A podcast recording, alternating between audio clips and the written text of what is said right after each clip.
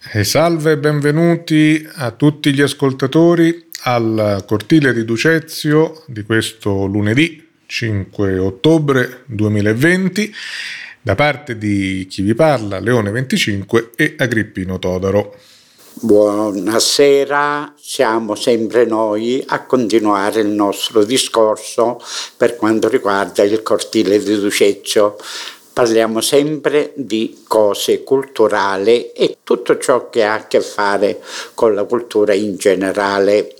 Dunque, oggi noi torneremo a una serie di trasmissioni che abbiamo fatto già in passato dedicate al paese di Mineo come era in passato e in particolare alla sua vita, alla vitalità del suo centro storico, del quale abbiamo descritto negli anni 60 circa quello che effettivamente c'era di attività artigianali, di botteghe, oltre che alcune caratteristiche che ancora si possono osservare di edifici e di elementi significativi di queste strade. Abbiamo descritte parecchie e oggi sarà la volta di Via Erice, di cui lui ci parlerà.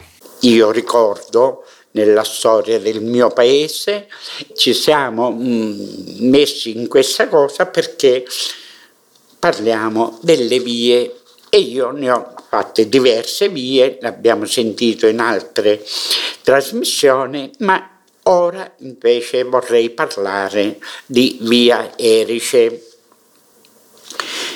e dopo aver parlato di alcune vie del tessuto urbano medievale, voglio ancora continuare a parlarvi di altre vie. E adesso è la volta di prendere in esame via Erice. Essa si trova nel quartiere di San Pietro, va dalla piazza Buglio fino al largo di San Pietro in direzione da sud-est a nord-ovest. Prende questa denominazione perché riporta il nome di un'altra località antica che si trova sulle alture di Monte Casalfaro.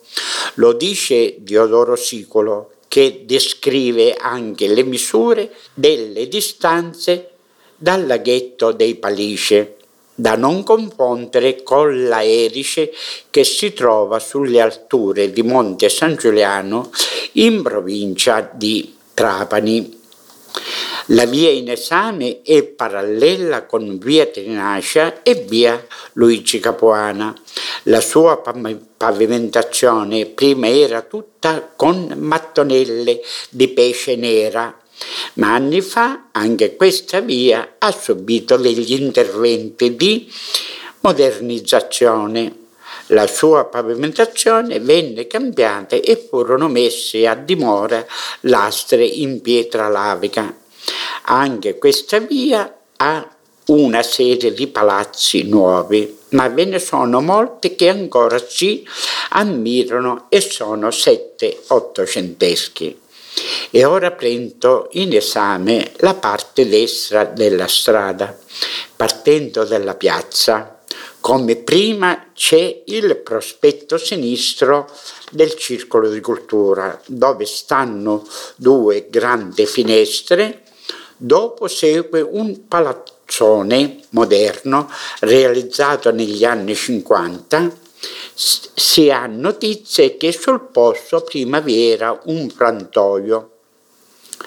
Si continua ancora con palazzi moderni e più avanti vi è una casa ottocentesca. Nei suoi bassi prima c'era un barbiere di nome Tramontana.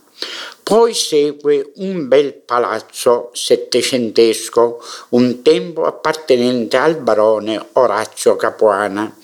Nella parte terminale risulta incompleto, ma tutto il suo prospetto dà una bella visione al visitatore. Nel suo portone, situato al centro, vi è un elemento ornamentale un battente in pietra lavica che raffigura un castello con torri merlate. Più avanti ci sono altre costruzioni ottocentesche e un grande palazzo con diversi balconi sul prospetto e un vasto portone d'entrata è il palazzo Blandini dove abitò la l'ammiraglio Feliciano Blandini che ha dato lustro a Mineo. Continuando, vi è un altro palazzo settecentesco appartenente alla famiglia del maresciallo Giuffrida. Nella strada si vede il lato destro dell'edificio, in quanto il prospetto vero e proprio sta sul largo San Pietro, dal lato di via Erice esisteva un negozio che vendeva scarpe gestito dal signor Mario Norpo.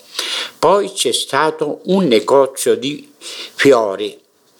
Abbiamo così completato la parte destra di questa via.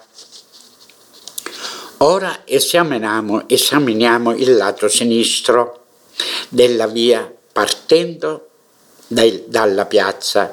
Per, per primo abbiamo il bel prospetto destro di Palazzo Cocuzza, integro e con un portale d'entrata in pietra lavica. E dopo vi è un palazzetto già appartenuto alla famiglia Balba e poi alla maestra Mangiarratti nel suo prospetto si notano serie di finestre sormontate da timpani a semicerchio e triangolari. Dopo abbiamo un altro palazzo che secondo me è stato realizzato tra fine 800 e i primi del Novecento. Nel prospetto che dà su questa via mostra una struttura in cemento con delle finestre fornite di balaustre e pilastrine, eppure sono in cemento il portale, lo stipite dei balconi e anche le mensole che sorreggono la balconata del primo piano. Cosa insolita per Mineo. Ancora più avanti vi sono una serie di palazzetti di poco conto e in uno di questi, accanto a un balcone in alto, c'è una graziosa edicoletta architettonica e in basso a suo tempo c'era un negozio di ferramenta detto la cooperativa gestito dal signor Umana. Più avanti per un paio d'anni c'è stata la sede dell'associazione Prologo eppure Amoroso che vendeva mobili. Verso la fine di questa via si mostra un palazzo grande con la sene, cornice e marcapiano, oggi abitato da varie famiglie ma che molto probabilmente apparteneva a qualche famiglia nobile di cui ancora si sconosce il nome Nell'ultima porta a sinistra abitava uno dei fratelli di padre Agrippino e Aluna. Nel prospetto della scalinata ricordo che si poteva leggere una scritta del periodo fascista. Siamo arrivati al piano di San Pietro e con buona volontà e tenacia abbiamo descritto pure questa via che fa parte del tessuto urbano di Mineo. Alla prossima via. Bene, abbiamo ascoltato dalla voce di Agrippino Todaro questa descrizione di una delle strade del centro storico di Mineo.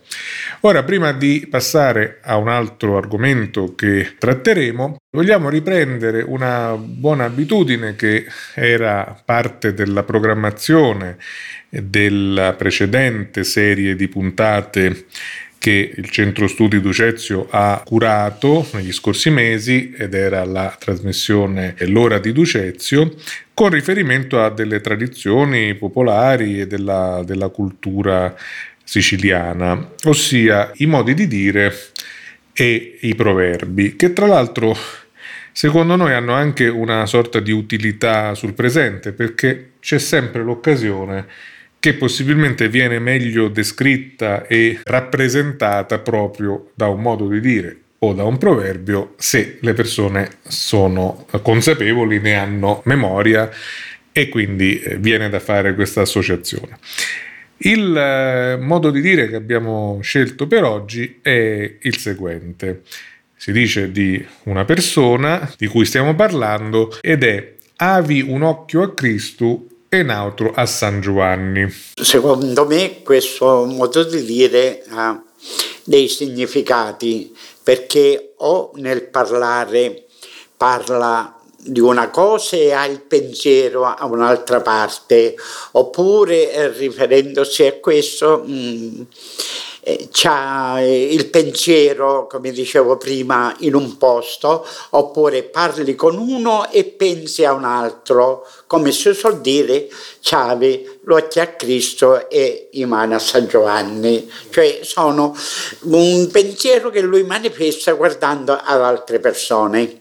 Un'alternativa più anatomica di questo modo di dire per spiegare, per spiegare questo modo di dire è che spesso, soprattutto in passato, capitava di incontrare persone che avevano qualche difetto nella posizione degli occhi, per cui il famoso strabismo li portava a non capire bene cosa stavano guardando di preciso perché un occhio possibilmente guardava altrove e allora potrebbe anche indicare questo dato di alcune persone. Per quanto riguarda il eh, proverbio, il proverbio di oggi è Q di mulu fa cavaddu, u primo cauciu è usò. Abitualmente lui, un amico mio, l'ha trovato qua, ma comunemente in antico, io ricordo anche che lo diceva mio papà, si diceva cu di scecco ti fa mulu primo cauci io so. Quindi e, e il discorso è chiarissimo questo qua, che se una persona fa di tutto per portare un'altra persona in condizione decente, un pochettino più sollevato mh, di tutti i punti di vista, naturalmente come quello diventa qualcuno, il primo calcio è di chi lo ha portato a quel livello. Come segno di gratitudine per ciò che l'altro aveva fatto. Ecco, benissimo. Ora invece vogliamo ascoltare Agrippino Todaro per alcune considerazioni che lui ci propone rispetto all'attività istituzionale, al ruolo e alle tracce che ha lasciato, se vogliamo, nel suo operato al, riguardante i beni culturali della Sicilia eh, la buonanima professoressa Maria Rita Sgarlata che alcuni anni fa ha avuto la funzione di assessore ai beni culturali della Sicilia nel governo Crocetta e riguardo a ciò ha preso alcune iniziative, tra l'altro pubblicò anche un, un libro su questa esperienza e appunto su questo Todaro ci dirà il suo pensiero. Vorrei dirvi qualche cosa in quanto riguarda il lavoro una volta un po' ben fatto e un po' non fatto tanto bene per quello che fece tempo fa la poverina morta, pace all'anima sua, l'assessore ai beni culturali e all'identità siciliana, la Maria Rita Scarlatta. Ebbi opportunità di conoscerla e abbiamo parlato lì a lungo di diverse cose, ma quello che a me mi interessava più il lavoro che lei ha fatto da una parte bello, da un'altra parte, come dicevo prima, non tanto, perché lei ha messo la firma sul progetto degli archeoparchi in Sicilia. Lei ha messo la firma senza sapere a che cosa firmava.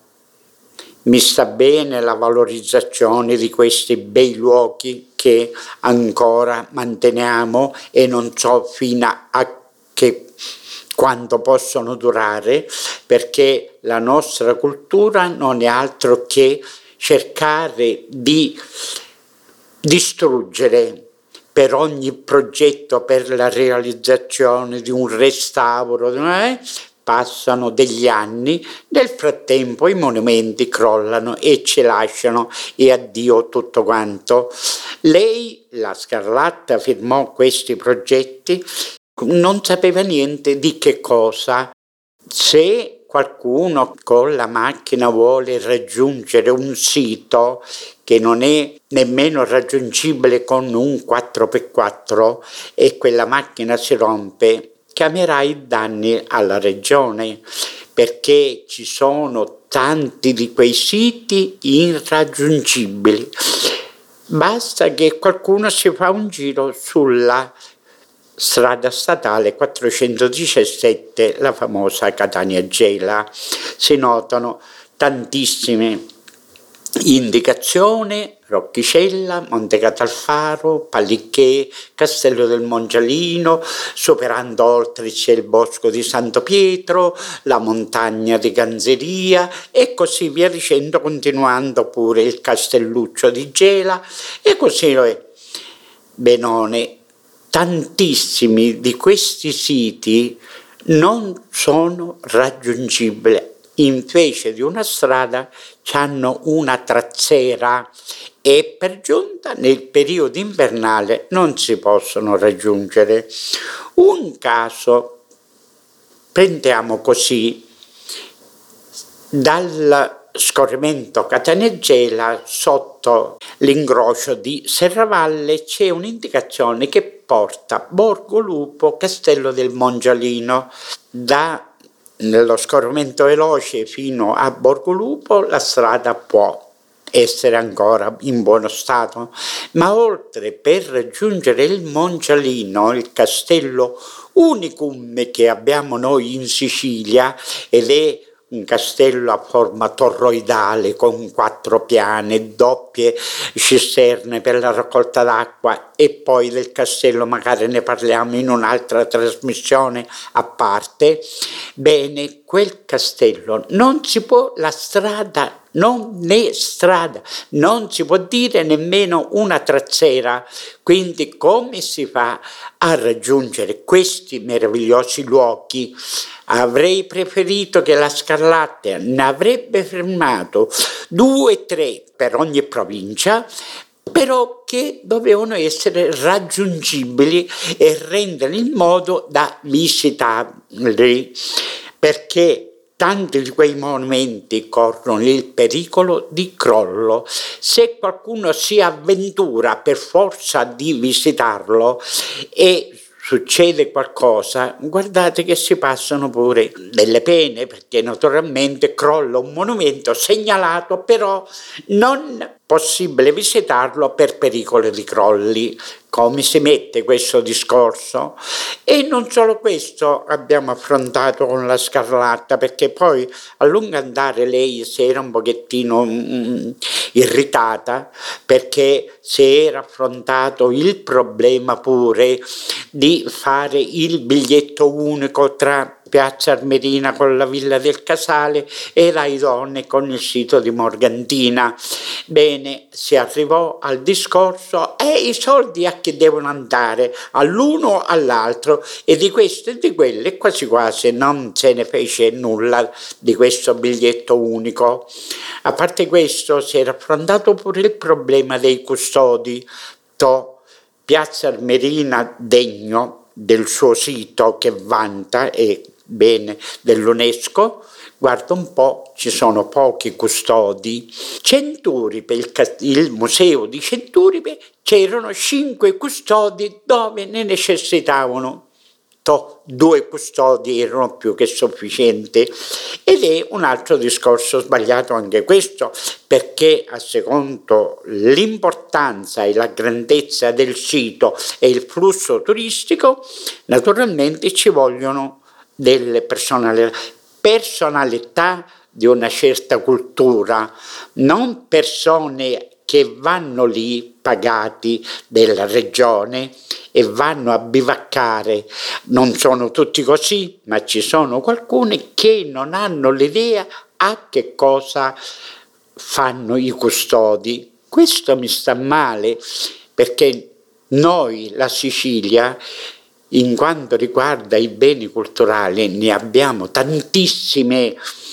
Se l'Italia, nella parte mondiale, l'Italia contiene l'85% dei beni culturali, guardate che un 35-40% sono anche in Sicilia, la nostra vastità che cambia moltissimo dalla parte occidentale alla parte orientale, ne abbiamo un'infinità, però scusatemi, li trascuriamo, possibile mai Diamo i posti a coloro che amano queste cose, non diamo i posti alle persone oppure tirano la giacca allo zio o al parente onorevole e lo mettono lì senza sapere a che cosa fa il, i custodi. Torniamo alla Scarlatta. Si era irritata un po' perché naturalmente diverse cose arrivavano alla verità alla realtà dei fatti. E quindi ma eh, io di qua la, parlava su questo però constatiamo i vari luoghi e sono pochi i monumenti segnalati con quelle segnalazioni.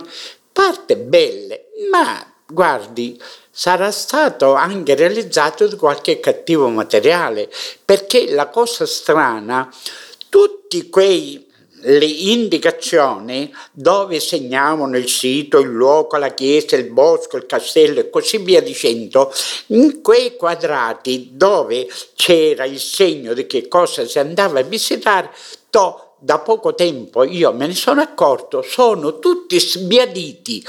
Il, quello, il disegno del castello, della torre, non si vede più, quindi sono tutti scomparsi quei segnaletiche però sono là e furono o si aggiornano o si sostituisce quello che è ormai sbiadito con le intemperie, però cavolo, mm, furono spese dei soldi pubblici e vorrei che queste cose si terrebbero pure in cura amo la mia Sicilia, amo i beni culturali e vorrei che le cose camminassero con le proprie gambe, non con le gambe del partito delle votazioni, battiamo a quello e fa quello e poi non fanno mai niente, però li paghiamo alla regione. Siamo arrivati alla conclusione del cortile di Ducezio di questa settimana. Nella prossima occasione vedremo altri contenuti da proporre. Nel frattempo vi auguriamo una buona settimana e vi salutiamo. Arrivederci. Arrivederci e alla prossima settimana.